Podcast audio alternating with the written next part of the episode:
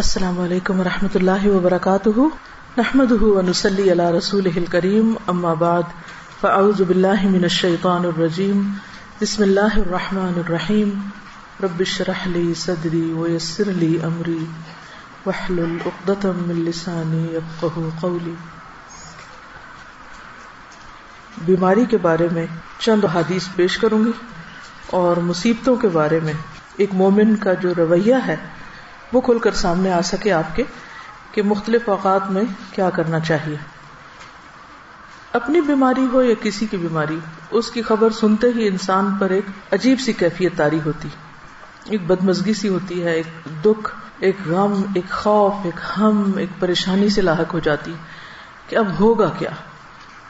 مثلا میں جس وقت یہ پریپیئر کر رہی تھی، پڑھ رہی تھی، تو میرا بیٹا میرے پاس آیا، کہتے میرے پیٹ میں بہت درد ہو رہی ہے اور میں اتنی پرسکون تھی۔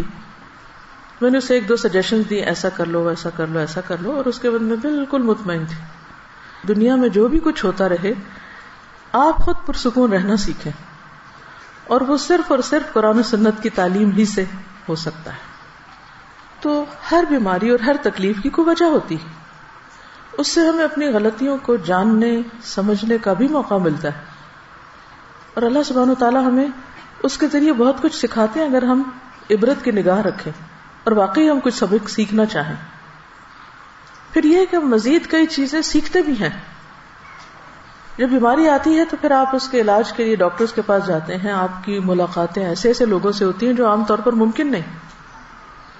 مجھے اپنی بیماری کے دوران انتہائی پڑھے لکھے اور مختلف طرح کے لوگوں سے ملنے کا اتفاق ہوا، تو جب بھی میں کسی نئے ڈاکٹر کے پاس، بہت لرنڈ شخص کے پاس جاتی، تو میں سوچتی کہ کیا اس بیماری کے بغیر میں اس سے ملاقات کر سکتی تھی؟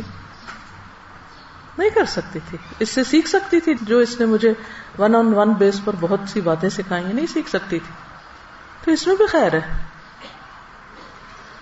تکلیفیں تو آتی جاتی رہتی، لیکن ہر چیز کا انسان اگر مثبت پہلو سامنے رکھے تو وہی لمحے انسان کے لیے خوشگوار بھی بن جاتے ہیں۔ مثلا آپ کے دانت میں تکلیف ہے اور آپ ایک گھنٹے بھر کے لیے ڈینٹسٹ کے کلینک میں سٹک ہو گئے ہیں، اور اس وقت جو مشینیں آپ کے اتنے دل کے قریب چلتی ہیں اور جو آپ سب کچھ دیکھتے ہیں، اس سے دل بھی دھڑکتا ہے، خوف بھی آتا ہے، اور موت کتنی شدت کے ساتھ اور اپنی بے بسی کتنی اچھی طرح انسان کو معلوم ہو جاتی۔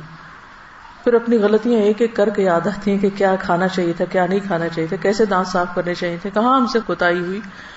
اور پھر یہ ہے کہ مرنے کے بعد اور آخرت میں، اور انسان وہاں ایسا غور و فکر کرتا ہے کہ جو آپ اپنی مصروف روزمرہ کی زندگی میں کر ہی نہیں سکتے، کسی صورت میں نہیں کر سکتے۔ اسی طرح جب آپ مختلف کلینکس پہ جاتے ہیں تو بعض اوقات آپ ورسٹ کیسز دیکھتے ہیں۔ گھر میں رہ کے تو آپ ہی بیمار بنے ہوئے، لیکن باہر جاتے ہیں آپ دیکھتے ہیں کہ ہم سے زیادہ کس کس تکلیف اور مصیبت میں ہیں لوگ، تو اپنی تکلیف کم لگتی ہے اور شکر ادا ہوتا ہے، یعنی پھر انسان تکلیف پر شکر ادا کرنا سیکھتا ہے۔ اسی طرح لامتناہی فوائد ہیں، اگر آپ ان فوائد پہ غور کرنا چاہیں اور آپ ان کو جاننا چاہیں، ان سب پر غور کا فائدہ یہ ہوگا کہ آپ کے اندر ایک عجیب اطمینان اور ایک شکر کی کیفیت پیدا ہوگی اور آپ پرسکون ہو جائیں گے۔ آپ نے دیکھا ہوگا ایک شخص فوت ہوتا ہے تو دوسرا اس کے فوت ہونے کی خبر سن کے ہارٹ اٹیک میں فوت ہو جاتا ہے، ایسی خبریں بھی آپ نے پڑھی ہوں گی۔ تو چھوٹے چھوٹے غم اور تکلیفیں جو انسان پہ آتی رہتی ہیں، یہ انسان کو مضبوط بھی کرتی ہیں اور بڑی خبریں سننے کا ایک حوصلہ بھی پیدا کرتی ہیں۔ اور ایک نبا عظیم بڑی خبر تو ہے ہی ہم سب کے سامنے، وہ تو مرے ہوئے کو بھی اٹھا کے کھڑا کر دے گی۔ وہ کون سی؟ عما یتساءلون عن النبأ العظیم، کس چیز کے بارے میں آپس میں ایک دوسرے سے باتیں کر رہے ہیں اور ڈسکشنز کر رہے ہیں، اس بڑی خبر کے بارے میں۔ الذی ہم فیہ مختلفون، جس میں ان کی آرا مختلف ہیں، ان کے اپنے بھی ڈس ایگریمنٹس ہیں۔ ریالٹی کو جھٹلا کے یہ نہیں کہ یہ اتفاق کر گئے۔ کلا سیعلمون ثم کلا سیعلمون، ہرگز نہیں، عنقریب یہ جان لیں گے کہ حقیقت کیا تھی، پھر ہرگز نہیں، ضرور یہ جان لیں گے، انہیں چل جائے گا پتہ کہ اصل حقیقت کیا تھی۔ تو ہم سب بھی جتنا اس دن کو بھلائیں، جتنا بھی ڈینائی کریں، لیکن بہت جلد ہم میں سے ہر ایک کو اس کی اصل حقیقت پتہ چل جائے گی۔ چھوٹی چھوٹی بیماریاں دراصل اس بڑی بیماری کی تیاری کا ایک حصہ بھی ہو سکتی۔ تو بہرحال بیماری انسان کے گناہوں کو بھی دور کرتی ہے، اللہ کی رضا کا بھی سبب بنتی ہے، کیونکہ منافق کو نہیں پتہ ہوتا بیماری کیوں آئی اور کیوں چلی گئی، لیکن مومن جو ہے اس کے لیے بیماری میں بہت سارے سبق ہوتے ہیں. اور پھر اگر کسی کی بیماری کی خبر آپ سنتے ہیں، کسی عزیز پیارے کی، تو پھر آپ کے دل میں اگر ایک تڑپ اٹھتی کہ میں اس کے لیے کچھ کر سکوں، اس کی عادت کا آپ کے دل میں جذبہ آتا ہے، اس عادت پر کتنا زیادہ اجر ہے. اس کے بارے میں ایک حدیث آپ کے سامنے رکھوں گی. ابو اشعث کہتے ہیں کہ وہ دوپہر کے وقت مسجد دمشق کی جانب روانہ ہوئے. جامع دمشق بہت مشہور مسجد ہے، یعنی شام سیریا میں دمشق کے اندر ہی بہت بڑی، یعنی سینٹرل ماسک، اور یہ اس وقت سے ہے. راستے میں حضرت شداد بن اوس رضی اللہ عنہ سے ملاقات ہو گئی، صحابی ہیں، تو گویا دور صحابہ میں وہ مسجد آباد ہو چکی تھی. ان کے ساتھ سنابحی بھی تھے، نام ہے. میں نے پوچھا کہ اللہ تعالیٰ آپ پر رحم فرمائے، کہاں کا ارادہ ہے، کہاں جا رہے ہیں؟ انہوں نے فرمایا کہ یہاں ایک بھائی بیمار ہے، اس کی عیادت کے لیے جا رہے ہیں.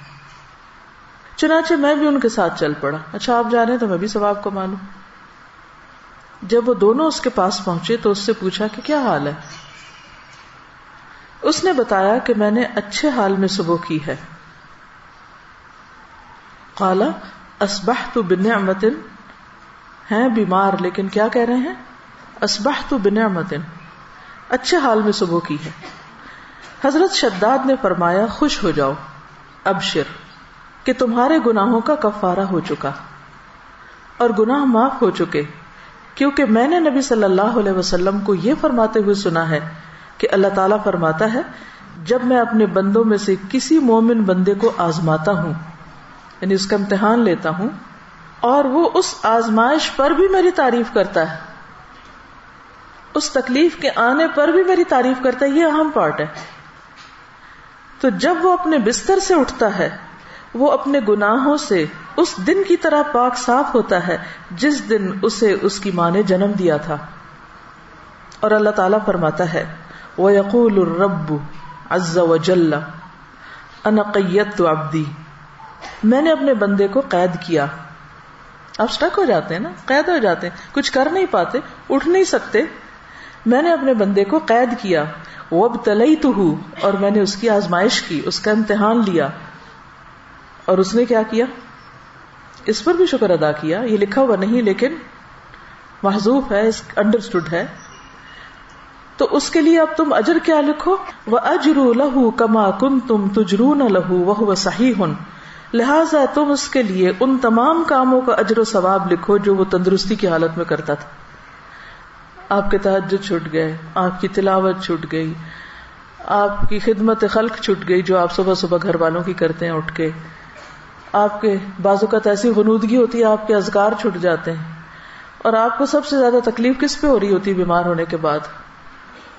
میں اتنا محروم ہوں، یہ سارے لوگ اتنی اتنی نیکیاں کریں، خصوصاً اگر رمضان میں ہو جائیں یا حج پہ ہو جائیں، پھر تو اور بھی برداشت نہیں ہوتا کہ یا اللہ یہ کیا ہو گیا. تو اس وقت اللہ سبحانہ و تعالی مہربانی کرتے ہیں جب عام بندے ساتھ چھوڑ دیتے ہیں. شرط ایک ہے اور وہ کیا ہے، اس وقت بھی پازیٹو رہو، اس وقت بھی اچھا ہی سوچو، اس وقت بھی اللہ کی تعریف کرو کہ یہ کسی مقصد کے بغیر نہیں آئی، اور میرے گناہ دھل جائیں گے، اور میرے لیے اس میں بھی فائدہ ہے، اجر و ثواب مل گیا بنا کیے بھی. اور بیماری کا اپنا ایک جو کفارہ ہوتا ہے، یعنی گناہوں کی معافی، وہ بھی ساتھ ہو گیا، دگنا اجر آپ نے کما لیا، یہ دوہری کمائی کر لی بیمار ہو کر. اور جبکہ ہم کیا سوچ رہے ہوتے ہیں کہ ہم لوزر ہیں، ہم تو کھو گئے، سب کچھ چھٹ گیا ہم سے. تو اس وقت بھی پریشان نہ ہو اور اللہ سے اچھی امید رکھیں، اچھا گمان رکھیں، تو اجر ہی اجر ہے، فائدہ ہی فائدہ ہے. اور یہ لفظ کتنا خوبصورت ہے کہ قید تو عبدی، بالکل آپ ایسے لگے نا قید ہو گئے، سب حرم جا رہے ہیں، آپ نہیں جا سکتے، سب کھڑے ہو کے عبادت کر رہے ہیں، آپ کھڑے نہیں ہو پا رہے، سب روزہ رکھے ہوئے ہیں، آپ روزہ نہیں رکھ پا رہے، لیکن اللہ کے اجر لکھا جا رہا ہے. جب آپ گورنمنٹ جاب کرتے ہیں تو آپ کو سال میں کچھ سک لیوز ملتی اور وہ ود پے ہوتی، اسی طرح میٹرنیٹی لیو بھی ود پے ہوتی، پھر کچھ ہاف پے پہ ہوتی. کچھ عرصے کے بعد وہ وداؤٹ پے ہو جاتی اور کچھ عرصے کے بعد آپ کو جاب چھوڑنی پڑ جاتی. اللہ کے ہاں ایسا نہیں ہوتا. بیماری پر آپ کو ود پے لیو ملتی ہے نماز اور کچھ نیکیوں سے جو آپ روٹین میں کر رہے ہوتے ہیں. ایک اور جگہ پر آتا ہے کہ بخار جہنم کے جوش سے ہے اور یہ مومن کا آگ سے حصہ ہے. ام منکم الا واردھا. پھر اسی طرح ایک اور حدیث میں آتا ہے بخار جو تھا نبی صلی اللہ علیہ وسلم کی خدمت میں آیا اور عرض کیا آپ مجھے اپنے لوگوں کے پیچھے بھیجیے, تو آپ نے انصار کے پاس بھیج دیا. ان کے ہاں چھ دن رہا, چھ دن رات, اور ان پر بخار بہت سخت واقع ہوا, بہت زیادہ بخار آیا ان کو, بخار ان کے گھروں میں گھس گیا. تو انہوں نے آپ سے شکایت کی. اس پر رسول اللہ صلی اللہ علیہ وسلم نے ان کے ایک ایک گھر اور ایک ایک کمرے میں جانا شروع کر دیا اور ان کے لیے عافیت کی دعا فرمائی.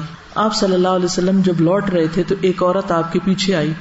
اس نے عرض کیا قسم اس ذات کی جس نے آپ کو حق کے ساتھ مبعوث کیا ہے, میں انصار میں سے ہوں, میرے والد بھی انصار میں سے ہیں, جیسے آپ نے انصار کے لیے دعا کی ہے میرے لیے بھی کیجیے. آپ نے فرمایا کیا چاہتی ہوں, اگر چاہو تو میں تمہارے لیے دعا کروں کہ تم بخار سے محفوظ رہو, چاہو تو برداشت کر لو اور تمہیں جنت ملے گی. اس نے کہا میں صبر کروں گی اور جنت کو خطرے میں نہ ڈالوں گی.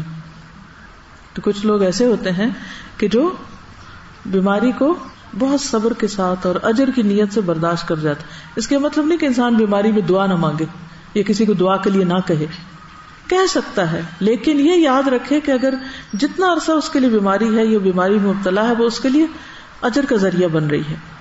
نبی صلی اللہ علیہ وسلم نے فرمایا خوش ہو جاؤ, مومن کے مرض کو اللہ تعالیٰ کفارہ اور اپنی رضا کا سبب بنا دیتے ہیں, اور فاجر نافرمان گناہگار اس کا مرض ایسا ہے جیسے اونٹ کہ اس کے مالک نے اسے باندھ دیا اور اس کے بعد چھوڑ دیا, اسے نہیں خبر کیوں باندھا اور اسے نہیں پتا کیوں چھوڑا, بخار کیوں آیا اور کیوں گیا. وہ حدیث بھی یاد رکھیے کہ رسول اللہ صلی اللہ علیہ وسلم ام سائب کے ہاں تشریف لائے. آپ نے فرمایا اے ام سائب تجھے کیا ہوا, تم کانپ رہی ہو, جیسے ملیریا ہوتا ہے نا. اس نے عرض کیا بخار ہے, اللہ اس میں برکت نہ کرے. آپ نے فرمایا بخار کو برا نہ کہو کیونکہ بخار بنی آدم کے گناہوں کو اس طرح دور کرتا ہے جس طرح بھٹی لوہے کے میل کچیل کو دور کر دیتی ہے. عبداللہ کہتے ہیں کہ میں رسول اللہ صلی اللہ علیہ وسلم کی خدمت میں حاضر ہوا, آپ اس وقت تیز بخار میں تھے. میں نے عرض کیا یا رسول اللہ آپ کو تیز بخار ہے؟ فرمایا ہاں, مجھے تم میں سے دو آدمیوں کے برابر بخار ہے. آپ کی بیماری عام لوگوں کے مقابلے میں دگنی ہوتی تھی کیونکہ آپ کے لیے اجر بھی زیادہ تھا. میں نے عرض کیا کہ اس سبب سے آپ کو دوہرا اجر ملے گا. فرمایا یہی بات ہے, جس مسلمان کو کانٹا چبھنے کی یا اس سے زیادہ کوئی تکلیف پہنچتی ہے اللہ تعالیٰ اس کے ذریعے اس کے گناہوں کو اس طرح دور کر دیتا ہے جس طرح درختوں سے پتے خزاں کے موسم میں. بخار مانگنا نہیں ہے, لیکن آ جائے تو پریشان نہیں ہونا, گھبرانا نہیں, برا بھلا نہیں کہنا. اور آپ کو پتا ہے کہ اس میں کئی بیماریوں سے شفا بھی ہے. جب بخار ہوتا ہے نا تو دراصل ہمارے اندر کے گندے مادے جو ہوتے ہیں وہ جل رہے ہوتے ہیں, وہ ایک کلینزنگ کا عمل ہوتا ہے, اور عام طور پر یکا یک شدید قسم کی ڈوز دے کر اس کو ٹھنڈا کر دیا جاتا ہے. جو گال بلیڈر میں وہ سٹونز بنتے ہیں, ایک حکیم صاحب نے مجھے بتایا تھا کہ وہ جب بخار کے ذریعے کچھ مادے اکٹھے ہو رہے ہوتے ہیں کچھ آرگنز میں, جب ایک دم آپ ٹھنڈا کرتے ہیں تو وہی مادے سٹون بن جاتے ہیں اور پھر وہ مزید بیماریوں کا سبب بنتے ہیں. ایک اور حدیث ہے حضرت ابو سعید خدری رضی اللہ عنہ سے مروی ہے کہ ایک آدمی نے نبی صلی اللہ علیہ وسلم سے پوچھا کہ ہمیں جو بیماریاں لگتی ہیں یہ بتائیے کہ ان پر ہمارے لیے کیا ہے. نبی صلی اللہ علیہ وسلم نے فرمایا یہ بیماریاں گناہوں کا کفارہ بن جاتی ہیں. ہم سب گناہ کرتے ہیں جانے انجانے, بعض چیزوں کا تو ہمیں پتہ ہی نہیں کہ ہم غلط بھی کر رہے ہیں کیونکہ علم ہی نہیں ہوتا کہ یہ غلط ہے. کچھ عرصے بعد پتہ چلتا ہے تو توبہ استغفار شروع کرتے ہیں کہ کیسی جہالت ہے, پتہ ہی نہیں تھا کہ یہ نہ کرنے والا کام ہے. بہرحال حضرت ابی بن کعب رضی اللہ عنہ نے عرض کیا اگرچہ بیماری چھوٹی ہی ہو, چھوٹی سی بیماری ہے کوئی, تب بھی؟ نبی صلی اللہ علیہ وسلم نے فرمایا ہاں, اگرچہ ایک کانٹا ہی چبھ جائے یا اس سے بھی کم. یہ سن کر حضرت ابی بن کعب رضی اللہ عنہ نے اپنے متعلق یہ دعا کی کہ موت تک ان سے کبھی بھی بخار جدا نہ ہو. کیا دعا کی؟ کہ مجھے ہر روز بخار ہو.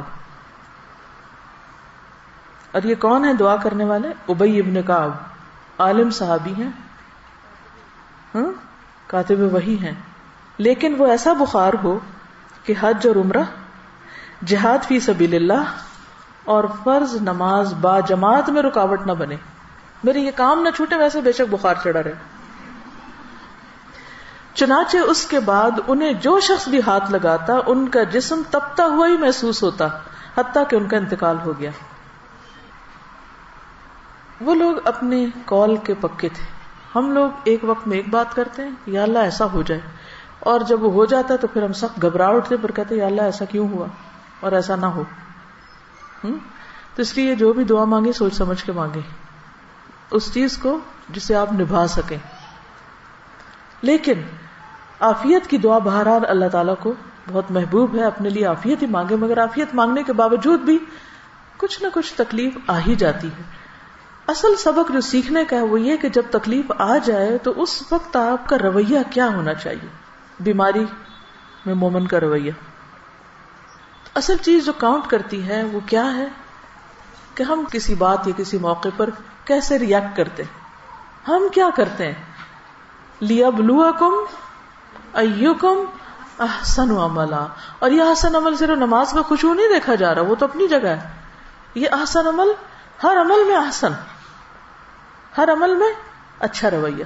آپ دیکھیے کہ اگر اس بات پر انسان پورا اتر جائے تو جنت بھی ہے اس کے لیے، لیکن دنیا میں بھی کتنا سکون ہو جائے. ہمیں عموماً تکلیف کس چیز سے ہوتی ہے، لوگوں کے کن رویوں سے ہوتی ہے تکلیف. وہ چھوٹی چھوٹی بات پر آپے سے باہر ہو جاتے ہیں، کوئی بات مرضی کے خلاف ہو گئی تو اتنا نیگیٹو وے میں ریئیکٹ کیا، موڈ آف کر لیا، کئی کئی دن تک بولنا چھوڑ دیا، سیدھے منہ بات نہ کی. اسی سے تو دل تنگ ہوتے ہیں نا، کہیں بھی اکٹھے رہنا مشکل ہو جاتا ہے لوگوں کا. تو مومن کا دل غمگین ہوتا ہے لیکن اس کا چہرہ مسکراتا ہوتا ہے. مرضی کے خلاف بھی بات ہو جائے تو کوشش کر کے مسکرائیں، ورنہ کیا ہے کہ شکوہ ہے کس سے؟ اللہ تعالیٰ سے، کہ کیوں ہمیں آزمائش میں ڈالا، کیونکہ کوئی تکلیف نہیں آتی مگر اللہ کے اذن سے آتی. اس وقت ایک ایسے کردار کا مظاہرہ کریں کہ جو واقعی اللہ کا پسندیدہ کردار ہو، اور اس وقت بھی ڈائریکٹ آپ کا کنیکشن اپنے رب کے ساتھ ہو کہ میرے اللہ تو تو جانتا ہے نا کہ میں کس تکلیف سے گزر رہی ہوں، چاہے وہ جسمانی ہو یا روحانی ہو یا جذباتی ہو یا کچھ بھی ہو. بندوں کو سنانے کا فائدہ نہیں، وہ سمجھ ہی نہیں پاتے کہ مسئلہ کیا ہے. آپ ایڈوائس لے سکتے ہیں کسی سے، لیکن آپ لے کے دیکھیں مایوسی ہوں گے، کچھ بہت فائدہ نہیں ہوگا. تو بہتر کیا ہے، پرو ایکٹیو اپروچ اختیار کریں. مثلا روٹین میں جیسے اب قرآن مجید آپ پڑھ رہے ہیں، اس کے ساتھ ایک تعلق ہے. آپ نے دیکھا ہوگا ہر روز جواب آتا ہے کہ نہیں، جیسے جیسے حالات گزر رہے ہوتے ہیں ویسے ویسے آیات آ رہی ہوتی ہیں. یہ پرو ایکٹیو اپروچ ہے، مسائل سے نبٹنے کی ہے. ہدی للمتقین ہے، ہدایت ہے، گائیڈنس ہے آپ کے لیے. آپ کو روز کے مسئلوں کا حل پیش ہو رہا ہے. کوئی تک ہی نہیں بنتی کہ انسان پھر قرآن کو چھوڑ کے بیٹھ جائے. روٹین میں آپ اس کو پکڑے رکھیں. نبی صلی اللہ علیہ وسلم نے اپنے پیچھے کیا چھوڑا تھا، جس کو پکڑ کے رکھنا ہے. ہم سب کے لیے بھی یہی کتاب ہے، اس کا ساتھ نہ چھوٹے. شفا ہی شفا ہے، مسائل کا حل ہی حل ہے. تو ایسا اعتدال آپ کی زندگی میں آئے گا، ایسی خوبصورتی آئے گی، ایسا حسن آئے گا کہ دنیا بھی پرسکون ہو جائے گی. کیونکہ غم اور پریشانی کا تعلق آپ کی اپنی ذات سے ہوتا ہے، وہ آپ کے اپنے اندر کا مسئلہ ہوتا ہے، باہر کا کام اندر کا زیادہ. اور دین ہمارا اسی اندر کے مسئلے، اسی بل کو نکالنے کی کوشش کرتا ہے، اور یہیں سے نکلتا ہے، کوئی نہیں نکال سکتا. اللہ سے بڑھ کے ہمیں کون سمجھتا ہے، ہماری نفسیات کون جانتا ہے. تو اللہ تعالیٰ اپنی کتاب میں ہمیں ہر چیز کے بارے میں بتاتے ہیں. پھر اس کے بعد سنت ہے، نبی صلی اللہ علیہ وسلم کی احادیث ہیں، اس سے بہت کچھ سیکھنے کو ملتا ہے. ایک اور حدیث ہے، حضرت ابو ہریرہ سے روایت ہے کہ رسول اللہ صلی اللہ علیہ وسلم نے فرمایا، اللہ تعالیٰ فرماتا ہے جب میں اپنے مومن بندے کو آزماتا ہوں اور وہ تیمارداری کرنے والوں کے سامنے میرا شکوہ نہیں کرتا، میری شکایت نہیں لگاتا، جو اس کا حال پوچھے، تو اس کو اپنی قید سے آزاد کر دیتا ہوں، بیماری سے شفا دے دیتا ہوں، اس کے پہلے گوشت کے عوض بہترین گوشت عطا کرتا ہوں، اس کے پہلے خون کے بدلے بہترین خون دیتا ہوں، اور وہ اثر نو عمل کرتا ہے. ہوتا ہے نا کہ جب بیمار ہوتا ہے انسان تو عبادات ہالٹ پہ آ جاتی ہیں، رک جاتی ہیں، ساری روٹین ڈسٹرب ہو جاتی, کام چھٹ جاتے ہیں, اور یوں لگتا ہے اب تو کبھی صحت ملنی کوئی نہیں, اب تو ہمیں اس کے ساتھ ہی جینا پڑے گا. لہذا نہ تو دوا کرتے ہیں نہ ہی کوئی اور اپنا خیال کرتے ہیں, بس پھر ہر وقت ایک بسورا ہوا چہرہ اور ایک مریل شکل اور مریل چال کے ساتھ سب کو بیزار کرتے ہیں. اللہ پہ توکل کہاں گیا؟ تو یہ تو کبھی سوچے ہی نہ کہ ہم نے کبھی ریٹائر ہونا ہے. بیڈ پہ بھی پڑ گئے تو بھی کیا کرنا ہے؟ اگر دماغ کام کر رہا ہے نا, زبان کام کر رہی ہے, کان کام کر رہے ہیں, آنکھ کام کر رہی ہے, صرف اتنا حصہ کام کر رہا ہے, تب کے لیے بھی سوچ لے. اللہ نہ کرے کہ کبھی ایسا ہو, لیکن کئی دفعہ ہو بھی جاتا نا کچھ لوگوں کے ساتھ. تو بس زبان سے اللہ کا ذکر, نگاہوں سے غور و فکر, اور کانوں سے اچھی باتیں سننا, قرآن سنیں, اچھے لیکچر سنیں, کچھ بھی کریں. ہم سب یہ بھی کر سکتے کہ اپنی وصیت لکھ کے رکھ دیں, اپنے بچوں کو بتا دیں کہ خدا نہ خواستہ اگر مجھ پر کوئی ایسا وقت آئے تو میرے ساتھ کیا کیا جائے, کیا نہ کیا جائے. کیونکہ خدا نہ خواستہ زبان بند ہو جائے تو انسان کہہ بھی نہیں سکتا. ہاپکنس ویل چیئر پہ ہے, آنکھوں کے اشاروں سے میں نے سنا ہے کہ وہ کیسی کیسی تھیریز اس نے ایجاد کی ہیں. السلام علیکم. تھوڑے سے پہلے میں نے دیکھا تھا انٹرنیٹ پہ کہ وہ جو احمد دیدات جو اسکالر تھے بہت بڑے, جن سے موٹیویٹ ہو کے ڈاکٹر ذاکر نائک جیسے ماشاءاللہ بڑے اسکالر پیدا ہوئے, تو ان کا آخری وقت جب تھا تو وہ پیرالسس کے اٹیک میں تھے, اور ان کے صرف یہ جو فیس کا حصے ہیں, آنکھیں, یہ صرف موو ہو سکتی تھیں, باقی جسم کا کوئی حصہ نہیں ہو سکتا تھا. اور کتنے دن وہ ہاسپٹل کے بیڈ پہ اس طرح رہے, اور آنکھوں کے اشارے سے اپنے جو اسسٹنٹس تھے ان کو کچھ لکھوا رہے تھے اور ان کو بتا رہے تھے کہ یہ کرو یہ کرو یہ کرو. اور میں دیکھ رہی تھی کہ یعنی ان کی آنکھوں سے بالکل ایسا نہیں لگ رہا تھا کہ ان کے اوپر اتنی بڑی بیماری جو ہے وہ طاری ہے, اور وہ یعنی پورے سوچ اور فہم کے ساتھ ان کو وہ انسٹرکشنز دے رہے تھے. yes. تو کبھی بھی مایوسی اور شیطان کو پاس نہ پٹکنے دیں کہ آپ کچھ کریں نہ, بس بیکاری نہیں آنے دینی اپنے پاس, حالات کچھ بھی ہوں. دیکھیں اگر انسان نیت کر لیتا تو اللہ پورا کرا دیتا ہے نا. کچھ سچویشنز کو آپ اوائڈ نہیں کر سکتے, آپ کی زندگی کے ساتھ بند گئی ہیں, آپ کی تقدیر کا حصہ ہے, تو پھر بھی دیکھا یہ جائے گا کہ آپ نے ان حالات میں رہ کے کیا کیا. ٹھیک ہے, تو بہرحال بیماری کا شکوہ نہیں کرنا, واویلا نہیں کرنا, دوسروں کو بیزار نہیں کرنا, اس کو اپنے اوپر طاری نہیں کر لینا. تو انشاءاللہ آپ دیکھیں گے ایک تو اس کی انٹینسٹی کم ہوگی, دوسرا یہ کہ آپ کے آس پاس کے لوگ آپ کے پاس رہنا چاہیں گے, بھاگیں گے نہیں آپ سے. ورنہ ہوتا ہی ہے نا کہ جو بندہ تنگ کر مارے تو سب ادھر ادھر ہو جاتے ہیں. پھر یہ ہے کہ آپ کچھ پروڈکٹیو پازیٹیو کام میں اپنی انرجی لگائیں, کیونکہ رونے کے لیے بھی انرجی چاہیے ہوتی ہے نا, اور چیخنے کے لیے بھی, اور غصے کے لیے بھی, اور سب اوٹ پٹانگ حرکتوں کے لیے انرجی چاہیے ہوتی ہے. جب آپ کی ساری انرجی وہاں لگ جاتی ہے تو پھر جب اچھا کام کرنے کا وقت آتا ہے پھر آپ تھک کے سو جاتے ہیں. اپنی ساری انرجی کو چینلائز کرنا ہے, پازیٹیو وے میں یوز کرنا ہے. پھر ایک اور حدیث ہے, حضرت ابو امامہ سے روایت ہے کہ نبی صلی اللہ علیہ وسلم نے فرمایا, جس بندے کو بھی بیماری سے پچھاڑ دیا گیا ہو, پیرالائز ہو گیا کسی بھی طرح یا پڑ گیا ہے بیڈ پہ, تو اللہ تعالیٰ اسے جب بیماری سے اٹھاتا ہے تو وہ پاک ہوتا ہے, یعنی اس کے گناہوں کا کفارہ ہو چکا ہوتا ہے. پھر آپ دیکھیے ایک اور حدیث ہے, نبی صلی اللہ علیہ وسلم جب مدینہ تشریف لے گئے تو مدینہ کی زمین جو تھی وہ وبائی زمین تھی. پورے عرب میں سب سے زیادہ وبائیں جو تھی وہ مدینہ میں ہوتی تھی, ارض الوبا تھی. جب صحابہ وہاں پر گئے تو بیمار پڑ گئے, ایک ایک کو بخار, اور حضرت ابو بکر کی حالت یہ ہو گئی تھی کہ ان کو لگتا تھا کہ جیسے بس اب وہ دنیا سے رخصت ہونے والے ہیں, اتنے شدید بیمار ہو گئے تھے. وہ بھی حضرت بلال کے بارے میں آتا ہے, اور بھی صحابہ. تو نبی صلی اللہ علیہ وسلم نے اس موقع پر کیا کیا تھا؟ نبی صلی اللہ علیہ وسلم نے مدینہ کے لیے برکت کی دعا کی اور کہا کہ یہاں کے بخار کو جحفہ کی طرف لے جا, یعنی کہ غیر آباد علاقے کی طرف, وہاں چلا جائے, یہاں نہ ہو. تو اس کے بعد مدینہ وباؤں سے خالی ہو گیا. عن عائشة رضی اللہ عنہا قالت, لما قدم رسول اللہ صلی اللہ علیہ وسلم المدینہ وعک ابو بکر و بلال, فکان ابو بکر اذا اخذته الحمى یقول کل امرئ مصبح فی اہلہ والموت ادنی من شراک نعلہ وکان بلال اذا اقلع عنہ الحمى یرفع عقیرتہ یقول الا لیت شعری هل ابیتن لیلۃ بواد وحولی اذخر وجلیل وهل اردن یوما میاہ مجنۃ وهل یبدون لی شامۃ وطفیل قال اللهم لعن شيبة بن ربيعة وعتبة بن ربيعة وأمية بن خلف كما أخرجونا من أرضنا إلى أرض الوباء ثم قال رسول الله صلى الله عليه وسلم اللهم حبب إلينا المدينة كحبنا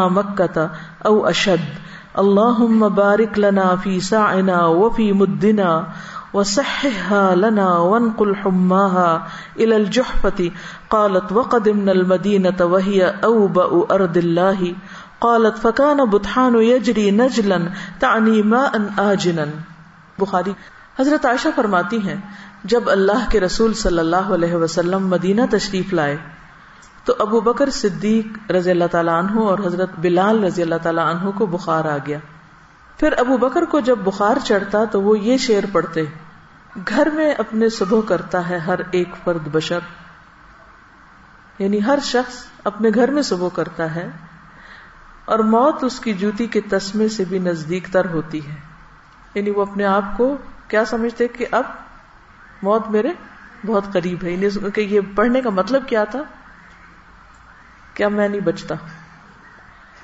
کبھی آپ کے ساتھ ایسا ہوا کہ آپ کو بخار ہو یا کوئی بیماری لگے اور آپ سوچیں کہ اب تو میں مر ہی جاؤں گی؟ یہ بہت ایک نیچرل سی فیلنگ ہے، ہر شخص اس کیفیت سے گزرتا ہے، کچھ زیادہ کچھ کم، لیکن یہ خیال صحت کی حالت میں کم آتا ہے اور بیماری کی حالت میں زیادہ آتا ہے. تو حضرت ابوبکر نے بھی اپنے انہیں جذبات کا اظہار کیا کہ ہر شخص اپنے گھر میں صبح کرتا ہے اور موت اس کی جوتی کے تسمے سے زیادہ قریب ہوتی ہے. اور بلال کا بخار جب اتر جاتا تو وہ رو کر بلند آواز سے یہ پڑھتے، یوں لگتا ہے کہ جیسے کوئی ملیریا کی قسم کا بخار تھا کہ چڑھتا ہے اور اترتا ہے. تو رو کر بلند آواز سے یہ شعر پڑھتے، کاش پھر مکہ کی وادی میں رہوں، کیونکہ ہجرت کر کے مدینہ آئے تھے. کاش پھر مکہ کی وادی میں رہوں ایک رات، سب طرف اگے ہوئے ہوں وہاں جلیل ازخر نبات. ازخر ایک گھاس ہوتا ہے جس میں خوشبو ہوتی ہے اور وہ اپنے مردوں کو دفن کرتے ہوئے ان کے ساتھ بھی رکھتے تھے، اور جلیل بھی اسی طرح گھاس کی قسم ہے. اور پیوں پانی میں جنہ کا جو ہے آب حیات. یہ مکہ سے چند میل کے فاصلے پر مرو زہران کے قریب ایک مقام ہے، اسے سوق حجر بھی کہتے ہیں، وہاں پر یہ پانی تھا، یعنی وہاں کا پانی تھا. ہوتا نا کچھ چشمے مشہور ہو جاتے ہیں اچھے پانی میں. کاش پھر دیکھوں میں شامہ اور تفیل. یہ مکہ سے تیس میل کے فاصلے پہ دو پہاڑ ہیں تو ان کا ذکر، وہاں پہاڑوں کے بھی نام ہوتے ہیں، جیسے کسی پہاڑ کا نام لیجیے، جبل ابو قبیس اور جبل کعبہ، جبل احد، جبل عیر، جبل نور جس میں غار حرا ہے.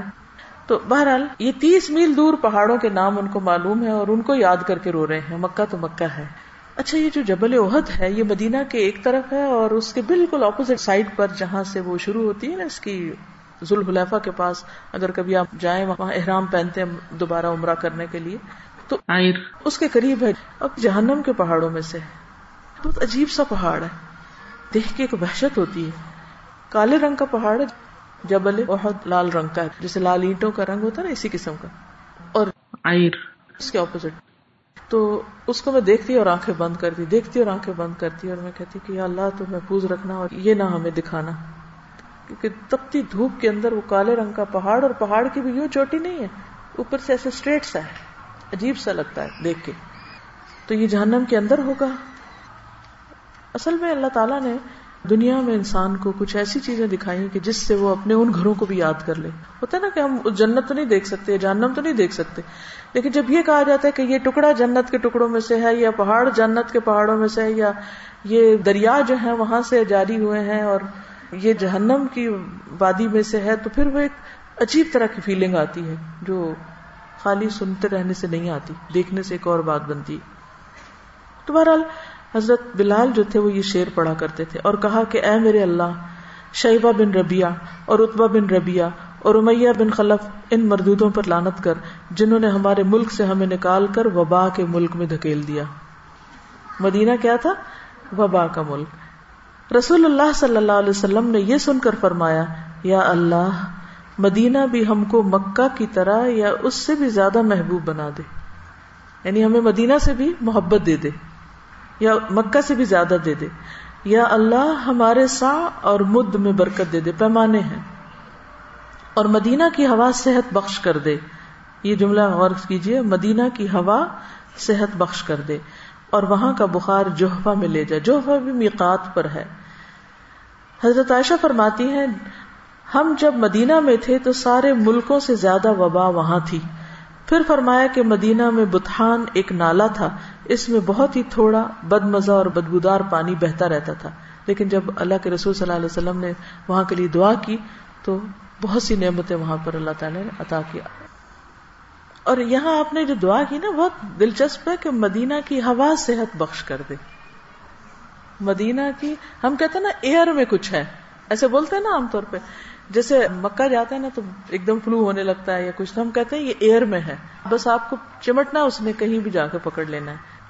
اسی طرح آپ نے بھی دیکھا ہوگا کہ جب کوئی شخص ایک خاص علاقے میں رہ کر بیماری ہوتا چلا جائے تو عموماً کیا کہتے ہیں، جگہ تبدیل کریں۔ تو پھر جو ہی جگہ تبدیل کرتا ہے بیماری چلی جاتی ہے۔ آپ نے بھی شاید اس کا پرسنل ایکسپیرینس کیا ہو، ایک جگہ پہ رہ کے آپ کو مثلا کسی کو خارش لگ جاتی ہے، کسی کو کوئی اور، کسی کو نیند نہیں آتی، کسی خاص علاقے میں الرجیز ہوتی ہیں، تو وہ اس الرجی کے موسم میں وہ پولر ہوا میں ہی ہوتا ہے نا، پھر وہاں سے وہ چلے جاتے ہیں تو وہ ٹھیک ہو جاتے ہیں، دوسری جگہ وہی لوگ ہوتے ہیں بالکل ٹھیک ہوتے ہیں، کچھ بھی نہیں ہوتا ان کو۔ تو ہوا بھی اللہ کے حکم پہ معمور ہے، اس کو حکم ملتا ہے، اور یہ ساری چیزیں ان دیکھے معلوم نہیں کیا کچھ ہمارے آس پاس کر رہی ہوتی۔ تو اس حدیث سے ایک تو دعا کی فضیلت بھی پتہ چلتی ہے کہ انسان کو دعا مانگنی چاہیے۔ اب ایک وبا آ گئی ہے کسی ملک میں، تو ہم ٹھیک ہے ویکسینیشن بھی کریں اور اور بھی بہت سی احتیاطی تدابیر کریں، لیکن اس کے ساتھ ساتھ دعا کریں کہ اللہ تعالیٰ یہاں کے موسم کو اچھا کر دے۔ سردیوں میں جب عموماً فلو اور کھانسی اور خشک کھانسی، تو ہم کیا کہتے ہیں، سب کیا ہے، بارش نہیں ہوئی نا، تو یہ سب بیماریاں ہیں۔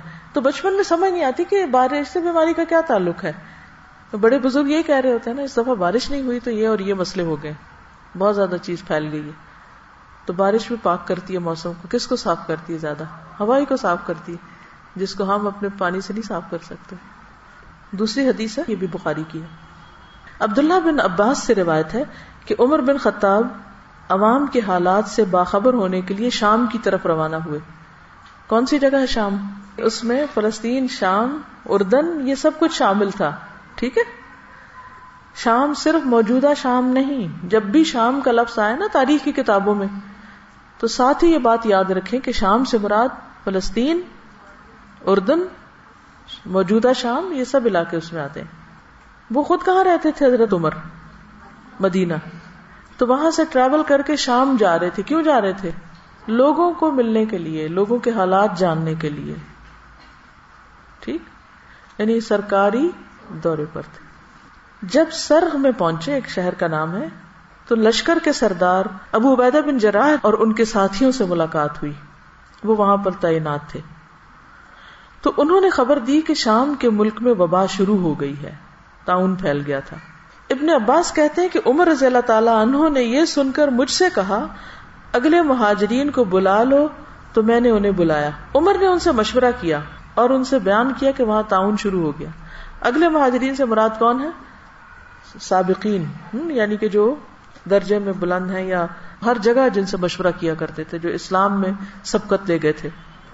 تو انہوں نے اس سے اختلاف کیا حضرت عمر کی رائے سے۔ کوئی کہنے لگا ہم ایک ارادے سے نکلے ہیں، اب طاعون سے ڈر کے واپس چلے جائیں، یہ ہمیں مناسب معلوم نہیں ہوتا۔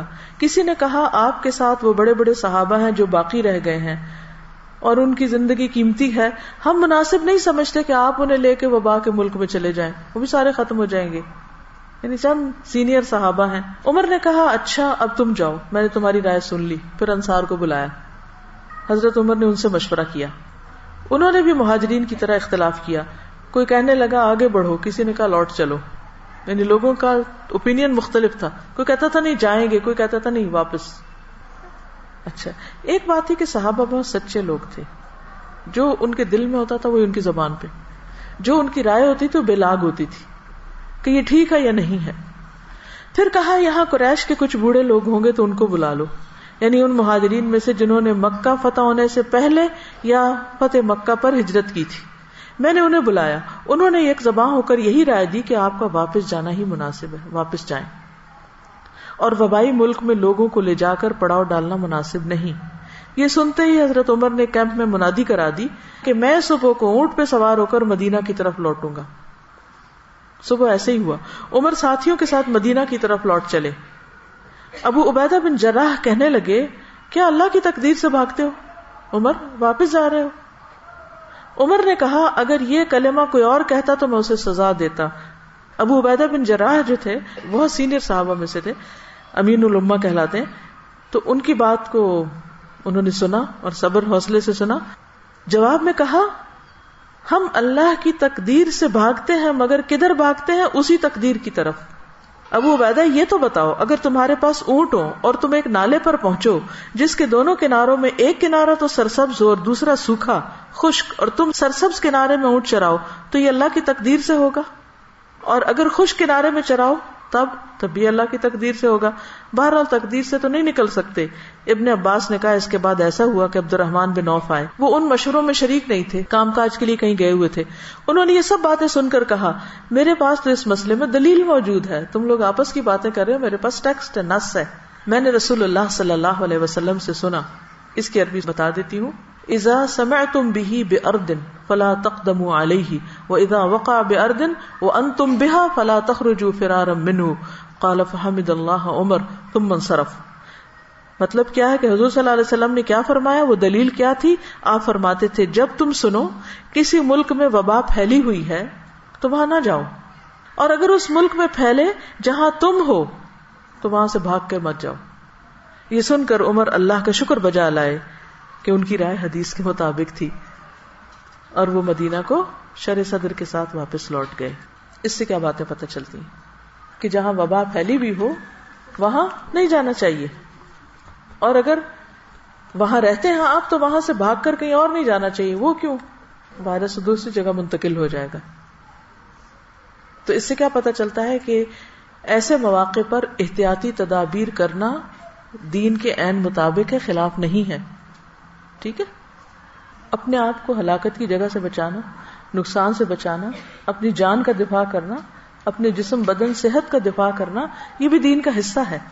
اس میں مجھے جو بہت زیادہ بات فیسینیٹ کی حضرت عمر کی شخصیت کے اوپر ہے کہ نکلے ہیں، مسئلہ پیش آیا ہے، خود سے ہی نہیں فیصلہ کر لیا، کیا کیا، سب سے اکٹھا نہیں کیا، ایک سے کیا، دوسرے سے کیا، کیونکہ اگر بہت بڑا گروپ ہو مشورہ دینے والا تو وہ پھر صرف بحث مباحثہ شروع ہو جاتا ہے۔ تو انہوں نے مہاجرین سے الگ کیا اور انصار سے الگ کیا، پھر ان میں سے بھی جو سلیکٹڈ لوگ تھے ان سے پھر الگ کیا، پھر اس سب کے بعد جو سن کے ان کی رائے بنی اس پر عمل کیا، اور پھر عبد الرحمن بن عوف نے جب حدیث سنائی تو اس پر شکر ادا کیا۔ ایک اور بات پتہ چلتی ہے کہ صحابہ جو تھے اللہ کے رسول صلی اللہ علیہ وسلم کی بات آنے کے بعد کوئی اختلاف نہیں کرتے تھے۔ اب وہ جو کہہ رہے تھے کہ نہیں چلو چلو آگے ہی چلو، انہوں نے جب سنا کہ نبی صلی اللہ علیہ وسلم نے یہ فرمایا تو پھر کوئی نہیں ملتا کہ حضرت عمر کو کسی نے برا بھلا کہا ہو یا کسی اور کو، ورنہ تو ہمارے یہاں کیا ہوتا، اگر کسی نے کوئی ایسا فیصلہ کر لیا تو ساری زندگی اس کو تانے دیے جاتے ہیں کہ تم نے کیا کیا، تم بزدل، فلاں موقع پہ بھاگ گئے تھے۔ بعض اوقات سارے لوگ کچھ کہہ رہے تھے، ایک شخص کی رائے بڑی صائب ہوتی، تو یاد رکھیں کہ بعض اوقات کسی معمولی انسان کی رائے جو ہے وہ اتنی صائب ہوتی ہے کہ بڑے بڑے عقل مند پیچھے رہ جاتے ہیں۔ اس سے اللہ تعالیٰ بھی دکھاتا ہے کہ تم عقل کل نہیں ہو، اور سارا علم تمہارے ہی پاس نہیں ہے، اور ساری سمجھ کے مالک صرف تم نہیں ہو، کوئی اور بھی ہو سکتا ہے۔ تو اس لیے بھی ضروری ہے کہ کوئی معمولی درجے کا شخص ہو یا کوئی بہت اعلیٰ، دونوں کو توجہ دی جائے۔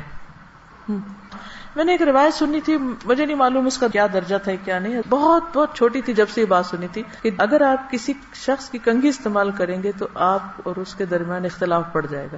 مجھے اس بات میں ایک حکمت نظر آئی، چاہے اس کی کوئی شرعی دلیل یا کوئی طبی دلیل نہ بھی ہو، لیکن بات یہ ہے کہ کنگھی پرسنل یوز کی چیز ہے۔ بعض لوگوں تو گھر میں ایک کنگا رکھا ہوتا ہے، برش، سارا گھرانہ اسی سے کر رہا ہوتا ہے، ایک آیا وہ شیشے کا کھڑا ہوگا، دوسرا آیا اسی نے، یہ سب پھر خوب لڑتے ہیں آپس میں، لڑائی کس لیے ہوتی ہے کہ اس میں ایک یہ حقیقت ضرور ہو سکتی ہے کہ ایک میلا چھوڑ گیا، ایک نے بال اس میں چھوڑ دیے، پھر وہ گما دی، اٹھائی یہاں سے رکھی کہاں، تو وہ پھر یہ چیزیں لڑائی کا سبب بن جاتی ہیں. یعنی اس میں کئی اور اسباب ہو سکتے، ضروری نہیں کہ وہ اس کے اندر کچھ گھس جاتا ہے جو لڑنے کے قابل بنا دیتا ہے بندے کو. پھر اسی طرح حضرت عقبہ بن عامر سے روایت ہے کہ نبی صلی اللہ علیہ وسلم نے فرمایا، دن بھر کا کوئی عمل ایسا نہیں ہے جس پر مہر نہ لگائی جاتی ہو. یعنی وہ ایک طرح سے ریکارڈ ہو رہا ہے، سیو ہو رہا ہے ڈیٹا سارا. چنانچہ جب مسلمان بیمار ہوتا ہے تو فرشتے بارگاہ الہی میں عرض کرتے ہیں کہ پروردگار، تو نے فلاں بندے کو روک دیا ہے، حبستہ، اسے قید کر دیا، اب وہ کچھ کر نہیں سکتا، دوڑ نہیں سکتا. اللہ تعالیٰ فرماتا ہے کہ اس کے تندرست ہونے تک جیسے اعمال وہ کرتا ہے ان کی مہر لگاتے جاؤ، یا یہ کہ وہ فوت ہو جائے. یعنی روٹین میں جو وہ کرتا تھا، بیمار ہو گیا تب بھی وہ مہر لگاتے جاؤ ان ایریاز میں. آپ کی ڈیلی ڈائری جو ہے اس پہ اسٹیمپ لگتی جاتی ہے. شرط کس بات کی ہے کہ آپ ایک روٹین میں ریگولر کچھ نہ کچھ کرتے رہیں تاکہ فرشتوں کو بھی پتا ہو کہ کون سے تھے وہ کام جو آپ نہیں کر پا رہے. اب ایک اور حدیث میں آتا ہے، رسول اللہ صلی اللہ علیہ وسلم نے فرمایا، جب کوئی بندہ بیمار ہوتا ہے یا سفر میں جاتا ہے تو اس کے وہ تمام عمل لکھ دیے جاتے ہیں جو وہ حالت قیام اور زمانہ تندرستی میں کیا کرتا تھا. اور صبر کا اجر کہ قیامت کے دن جب آزمائش والوں کو ان کی مصیبتوں کا بدلہ دیا جائے گا تو اہل عافیت تمنا کریں گے، کاش ان کی کھالیں دنیا میں کینچیوں سے کاٹ دی جاتی، تاکہ ایسا اجر ملتا جو صبر کرنے والوں کو ملا. اور پھر جو بیماری پر صبر کر جائے تو اس کے لیے جنت ہے. جیسے وہ ایک خاتون آپ کی خدمت میں حاضر ہوئی اور اس نے کہا کہ اللہ کے رسول صلی اللہ علیہ وسلم، مرگی کا دورہ پڑتا ہے مجھے، تو آپ دعا کیجئے کہ میں ٹھیک ہو جاؤں. تو فرمایا کہ اگر تم چاہو تو میں کر دیتا ہوں، ورنہ اس کے بدلے تمہارے لیے جنت ہے. اس نے کہا کہ ٹھیک ہے، میں یہ نہیں کہتی مگر یہ کہ میرا پردہ جو کھل جاتا وہ نہ کھلے. تو آپ نے اس حصے کے لیے دعا کر دی. پھر اسی طرح جنت میں بھی درجات کی بلندی کا سبب ہے بیماری. محمد بن خالد اپنے دادا سے، جنہیں نبی کریم صلی اللہ علیہ وسلم کی صحبت کا شرف حاصل تھا، یعنی صحابی تھے، وہ نقل کرتے ہیں کہ ایک دن وہ اپنے کسی مسلمان بھائی سے ملاقات کے ارادے سے نکلے عیادت کے لیے. راستے میں ان کی بیماری کا پتہ چلا تو ان کے پاس پہنچ کر کہا کہ میں آپ کے پاس ملاقات کے لیے، عیادت کے لیے اور خوشخبری دینے کے لیے آیا ہوں. تین کام، ملاقات، عیادت اور خوشخبری سنانے آیا. اس نے پوچھا یہ ساری چیزیں ایک جگہ کیسے جمع ہو گئی؟ انہوں نے جواب دیا کہ میں جس وقت نکلا تھا اس وقت آپ سے ملاقات کا ارادہ تھا، بس ملنے آ رہا تھا. راستے میں آپ کی بیماری کی خبر سنی تو عیادت کی نیت بھی کر لی. اور رہی خوشخبری تو وہ یہ ہے کہ میں نے نبی صلی اللہ علیہ وسلم کو یہ فرماتے ہوئے سنا ہے کہ جب اللہ کے ہاں کسی بندے کا مقام اور مرتبہ اس درجے سے آگے بڑھ جاتا ہے جہاں تک اس کا عمل نہیں پہنچتا تو اللہ تعالیٰ اسے جسمانی، مالی یا اولاد کی طرف سے کسی آزمائش میں مبتلا کر دیتا ہے، پھر اسے اس پر صبر بھی عطا کر دیتا ہے یہاں تک کہ وہ اس درجے تک جا پہنچتا ہے جو اس کے لیے طے ہو چکا ہوتا ہے. یعنی آپ ہر وقت جنت الفردوس مانگتے ہیں، روتے ہیں کہ یہ کرنا تھا کر نہیں پائے. یعنی کئی لوگوں کو لٹرلی روتے ہوئے دیکھا ہے جو واقعی سچے دل سے کہتے ہیں کہ ہمارا دل چاہتا ہے ہم یہ بھی کریں یہ بھی کریں یہ بھی کریں لیکن ہم اسے ہو نہیں پا رہا. کبھی بچے چھوٹے ہیں، کبھی بیماری آ گئی ہے، کبھی کوئی اور وجہ بن گئی، عمل نہیں ہو پا رہا، کام کر نہیں پا رہے، کرنا چاہتے ہیں. اب عمل کے ساتھ تو اس درجے کو پا ہی نہیں سکتے کیونکہ وہ وقت نہیں ہے، موقع نہیں ہے، یا قابلیت نہیں یا صلاحیت نہیں. اب یہ گیپ ہے، ابھی کچھ قدم باقی ہیں تو اللہ تعالیٰ کیا کرتے ہیں؟ کوئی آزمائش بھیج دیتے ہیں، بندہ اس پہ صبر کر جاتا ہے. اس آزمائش کی وجہ سے وہ فاسٹ لفٹ پہ بیٹھ کے اوپر چلا جاتا ہے. قرآن پڑھنے کا سب سے بڑا فائدہ یہ کہ انسان کی ہائی تھنکنگ ہو جاتی کہ میں اس درجے کو پہنچوں. اور اگر صحابہ کی زندگی آپ پڑھیں تو اور بھی اس کو مہمیز لگ جاتی کیونکہ وہ بہت مختلف طرح سوچتے تھے. وہ کبھی کبھی اپنی ڈریمز شیئر کرتے تھے. ڈریم سے مراد اپنے جو آئندہ کے خواب کے کیا کریں، کہاں پہنچیں، کیسی موت آئے، کہاں جائیں. تو حیرت ہوتی ہے کہ سوچتے بھی کیسے تھے، ہم کو تو سوچنا بھی نہیں آتا. کیونکہ جو لوگ خواب دیکھتے ہیں وہی منزل پہ پہنچتے ہیں، اور اللہ پہنچا دیتا ہے، کسی بھی طرح پہنچائے. تو جب ایک طریقے سے نہیں پہنچ پاتے تو اللہ تعالیٰ کو اور طریقہ بتا دیتا ہے، اس سے نہیں تو ایک اور, اور اس سے نہیں تو کسی اور. بس اللہ کی رضا پہ راضی ہونا سیکھ جائیں. لیکن یہ سب ہوگا اگر آپ کی تھنکنگ پازیٹو ہوگی، ہوپ فل رہیں گے. جب مایوسی آنے لگے کہیں میرے لیے ناممکن، اللہ کے لیے سب ممکن، وہ کر سکتا وہ کرے گا. تو اس لیے بس مانگتے رہا کریں، سوچتے رہا کریں، آگے بڑھتے رہا کریں. آپ سمجھے کہ اللہ تعالیٰ نے کام کے ذریعے نہیں، بیماری کے ذریعے مجھے اوپر لے کے جانا ہے اگر میں نے صبر کیا. اب بے چینی چھوڑیں، اللہ کی رضا پہ راضی ہو جائیں. وہ دکھ تکلیف تو ہوگی مگر راضی، یا اللہ میں راضی.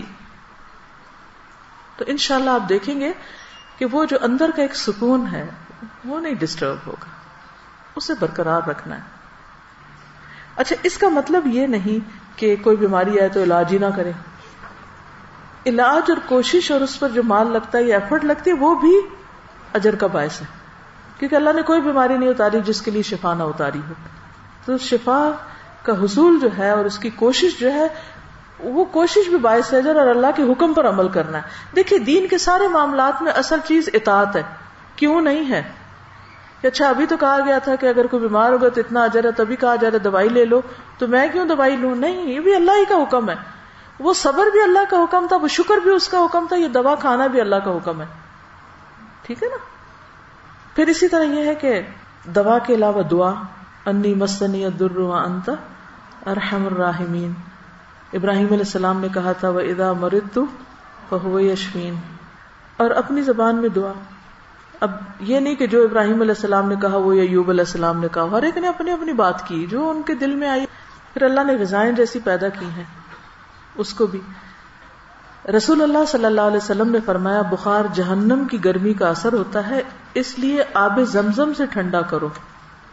لہٰذا بخار کے مریضوں کو اگر دوا کے طور پر آب زمزم پلائیں تو انشاءاللہ ان کو فائدہ ہوگا. ٹھیک ہے؟ اور اگر آب زمزم کو کسی چھوٹے سے پیالے میں رکھ لیں اور کچھ روئی یا کپڑے کے اوپر اسپرنکل کر کے اس کو ماتھے پہ پٹیاں جو لگاتے ہیں یا ویسے آپ اپنے آپ کو وائپ کرتے ہیں تو وہ بھی اچھا رہے گا. پھر یہ کہ جو کوئی بیمار ہے تو عیادت کرنا جو ہے نبی صلی اللہ علیہ وسلم کے اخلاق کا حصہ ہے، اور اس میں مرد حضرات نہیں، خواتین کی بھی عیادت کی آپ نے. ام العلا کہتی ہیں میں بیمار تھی، رسول اللہ صلی اللہ علیہ وسلم میری بیمار پرسی کے لیے تشریف لائے. فرمایا ام العلا خوش ہو جاؤ، اللہ تعالیٰ مسلمان کی مرض کی وجہ سے اس کے گناہ اس طرح صاف کر دیتے ہیں جیسے آگ سونے اور چاندی کے کھوٹ کو ختم کر دیتی. اچھا، ایک اور بڑی دلچسپ بات جو مجھے بھی ریسنٹلی پتا چلی وہ یہ کہ مریض کو کھانے پینے میں مجبور نہ کرو. اکثر ایسا ہوتا ہے نا کہ ادھر ذرا سی بیماری ادھر بھوک بند، پھر ہم اتنا فورس کرتے ہیں، کہتے ہیں کہ ہائے یہ مر جائے گا بھوک سے. حالانکہ ہوتا یہ کہ جسم کو کام کرنا ہوتا ہے اور اسٹمک ساری انرجی لے جاتا ہے فوڈ ڈائجسٹ کرنے میں، تو اس لیے اگر اس میں کچھ نہیں جا رہا تو یہ بھی اللہ کی ایک حکمت ہے. حضرت عقبہ بن عامر جوہنی کہتے ہیں کہ رسول اللہ صلی اللہ علیہ وسلم نے فرمایا اپنے مریضوں کو کھانے پینے پر مجبور نہ کیا کرو، کیونکہ اللہ تعالیٰ ان کو کھلاتا پلاتا ہے. اس کا اپنا ایک طریقہ ہے آلٹرنیٹ غذا کا. اور عافیت کی دعا جو ہے وہ کبھی بھی پڑھنا نہ بھولیں. ہمارا کلچر ایسا ہے کہ اس میں پریشان ہونا ایک لازمی حصہ ہے. اللہ سے عافیت کی دعا کرتے رہیں اور اللہ کی نعمتوں کو یاد کرتے رہیں، شکر گزار رہیں، خوش رہیں. ایک سوال ہے، مجھے خود کو پرسکون رکھنے والی بات سمجھ نہیں آئی. کم از کم میری تکلیف تو مزید بڑھ جائے گی جب میں کسی پر اعتماد کرتے ہوئے اس سے اپنی تکلیف بتاؤں اور وہ آگے سے پرسکون بیٹھا رہے اور کوئی ہیلپ نہ کرے. میرے خیال ہے جو شخص پرسکون ہوتا ہے وہ بہتر ہیلپ کر سکتا ہے، بجائے اس کے جو بالکل سنتے پینک ہو جائے اور اپنے ہوش و حواس کھو بیٹھے. جو اپنی مدد نہیں کر سکتا وہ کسی دوسرے کی مدد کیسے کر سکتا ہے؟ آپ نے دیکھا کبھی کہ ڈاکٹرز کتنے پرسکون ہوتے ہیں. اگر ڈاکٹرز حال دہائی مچا دیں تو مریض کا کیا ہوگا؟ مریض کہہ کہ یہ بہت مہربان ڈاکٹر ہے، اس کو تو میری وجہ سے رونا ہی آ گیا اور وہ تو کچھ کر ہی نہ سکا. تو یہ تو ہمدردی نہیں. جتنے اچھے ڈاکٹرز ہوتے ہیں اتنے ہی سکون کے ساتھ اپنا کام کرتے ہیں. وہ مریض کی توجہ کے ساتھ بات سنتے ہیں، اس کو سمجھتے ہیں، اس کو اعتماد دیتے ہیں، اس کا مسئلہ حل کرتے ہیں، اس کی مدد کرتے ہیں. بے حس ہونا اور پرسکون ہونا یہ دو مختلف چیزیں ہیں، ان میں فرق رکھیے. آپ کو جو کنفیوژن ہو رہی ہے وہ اس وجہ سے ہو رہی ہے کہ آپ ان دو کو مکس کر رہی ہیں. بے حسی کیا ہے؟ کہ کسی بات کا اثر ہی نہ ہونا. اور پرسکون رہنا کیا ہے؟ کہ اثر تو ہونا مگر اس کو اپنے اندر اس طرح کنٹرول کر لینا کہ جس کا ان نیسیسری فس نہ کریٹ کیا جائے اور دوسروں کو پریشان نہ کیا جائے. احادیث کے آخر میں ریفرنس بھی بتا دیا کریں، مجھے شک نہیں کہ آپ کوئی غیر درست سنائیں گی، صرف اطمینان قلب کے لیے کہہ رہی ہوں. آپ نے درست فرمایا، مجھے کل دو تین دفعہ خیال بھی آیا لیکن وقت کی کمی کی وجہ سے عربی میں تو عربی بھی پڑھنا سوچ رہی تھی کہ آپ کو پڑھ کے سناؤں گی، لیکن انشاءاللہ یہ جو مٹیریل ہے، یہ جو لیکچر ویب پہ جہاں اپلوڈ ہوگا اس کے ساتھ ہی آپ کو پی ڈی ایف میں یہ ساری حدیثیں لکھی ہوئی عربی اور اردو بھی مل جائیں گی. تو وہاں سے آپ ریفرنس بھی چیک کر لیجئے، بلکہ اس ریفرنس کو لے کے آگے بھی چیک کر لیجئے کہ لی کہاں سے، کیا واقعی اس کتاب میں ہے یا نہیں. ٹھیک ہے. ایک اور سوال ہے، اعادت کے لیے جا سکتے ہیں جا سکتے ہیں بشرطے کہ آپ کو یہ ہو کہ وہ ایسا مرض ہے کہ جو، کیونکہ بعض تو منع کر دیتے ہیں، ڈاکٹرز ہی منع کر دیتے ہیں کہ پیشنٹ کے پاس کوئی نہ آئے کیونکہ درست نہیں.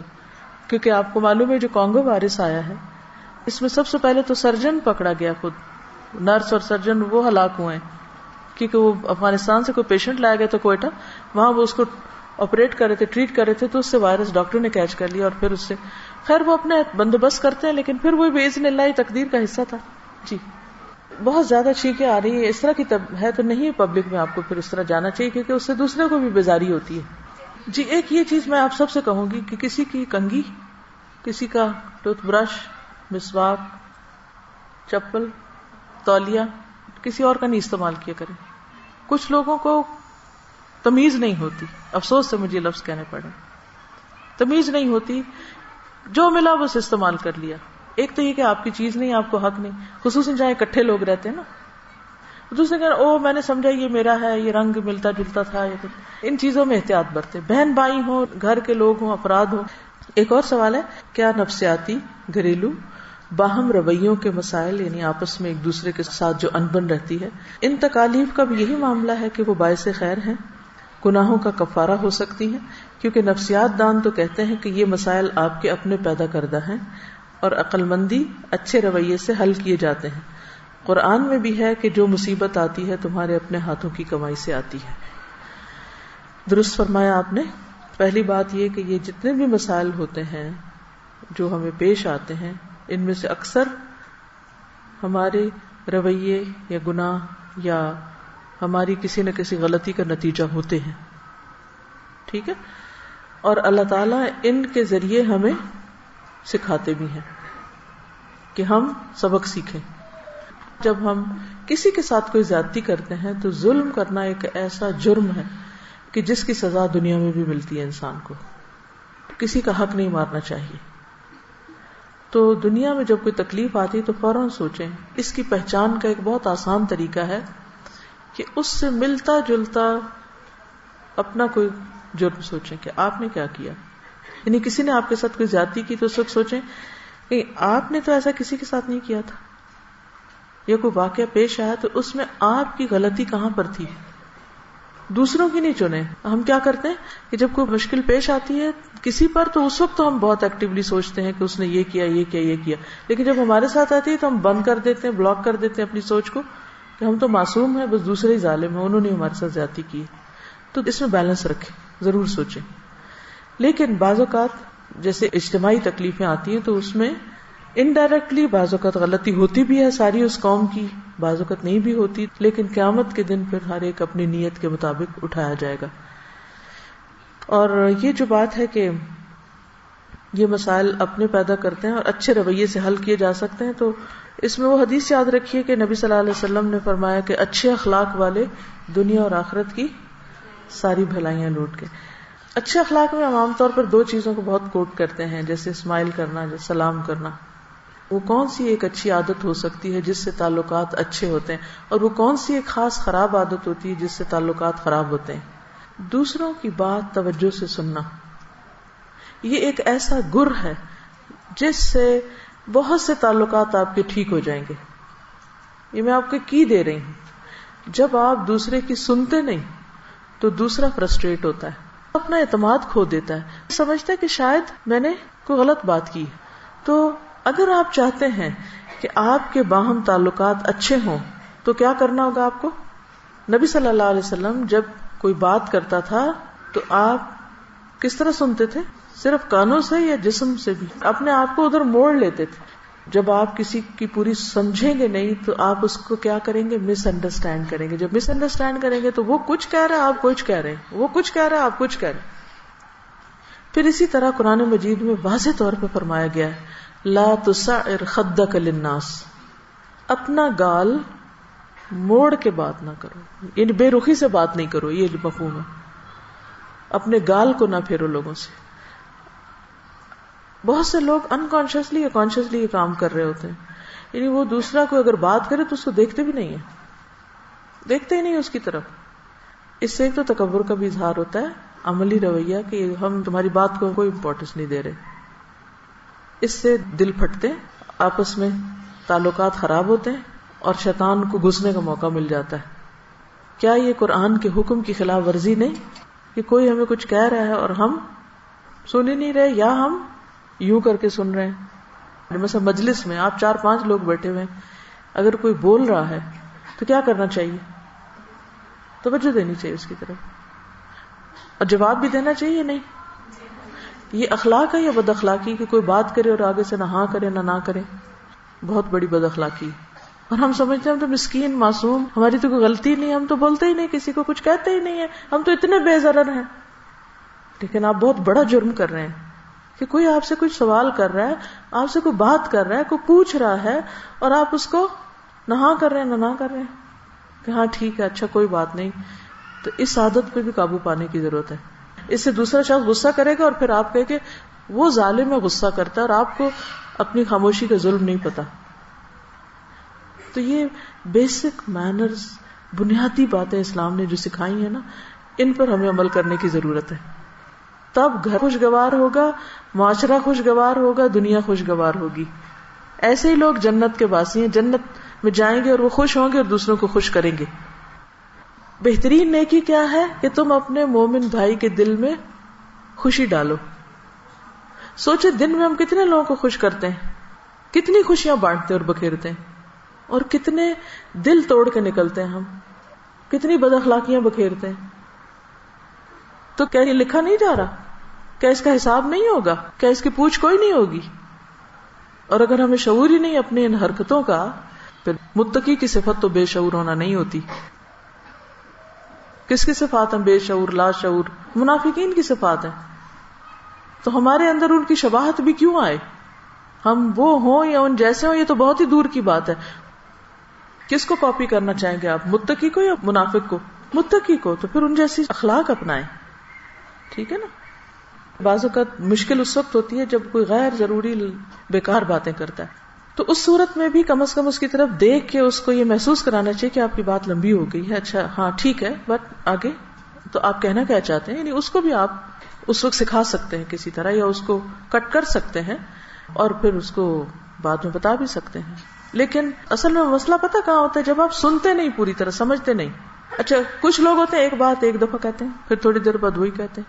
ان کو بھی کیوں اس طرح کرنا پڑتا ہے؟ ہم نے چونکہ اپنے ذہن میں پہلے سے بٹھا لیا نا کہ انہوں نے لمبی بات کرنی, لہٰذا ہم شروع سے ہی ان کی طرف توجہ نہیں کرتے. ہونا کیا چاہیے کہ آپ تھوڑی دیر ضرور ان کی توجہ سے بات سنیں. جب انہیں یہ یقین ہو جائے گا نا کہ میری سن لی گئی ہے, تو شاید وہ بھی اپنی گفتگو کم کر لیں.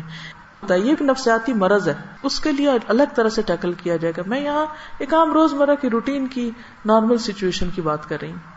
اچھا, فلڈ ریلیف کے بارے میں بات کرنی تھی کہ کس طرح جانور مر رہے ہیں اور کس طرح انسانوں کے لیے مشکل ہو رہی ہے. جو انہوں نے لکھا میں جلدی سے پڑھ کے سنا دیتی ہوں.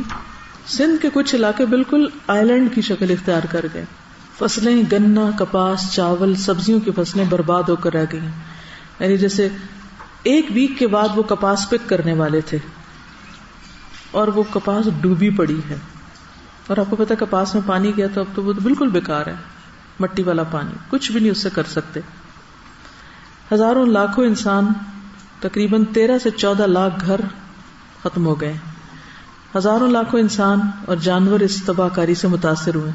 کئی کئی کلومیٹر تک چار فٹ پانی میں چل کر کشتیوں کے ذریعے آمد و رفت ممکن ہو رہی ہے. لوگ کشتیوں پہ آ جا رہے ہیں, انسانوں کے ساتھ جانور بھی مر رہے ہیں.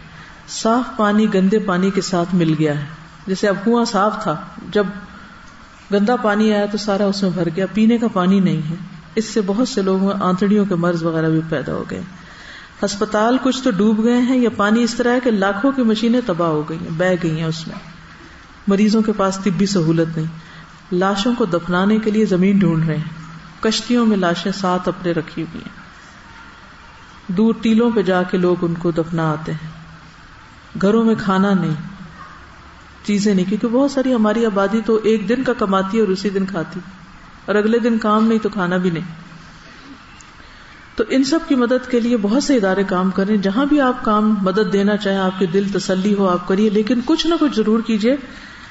الہدا کی جو کراچی کی ٹیم ہے وہ وہاں سے خشک کھانا, کمبل, دوائیاں اور ترپال, پانی کے فلٹر, مچھر مار دوائیاں اور زندگی کی بنیادی سہولتیں جو ہیں, ضروریات جو ہیں, وہ بذریعہ ہیلی کاپٹر یا کشتیوں کے یا پیدل پہنچانے کا انتظام کر رہی ہیں.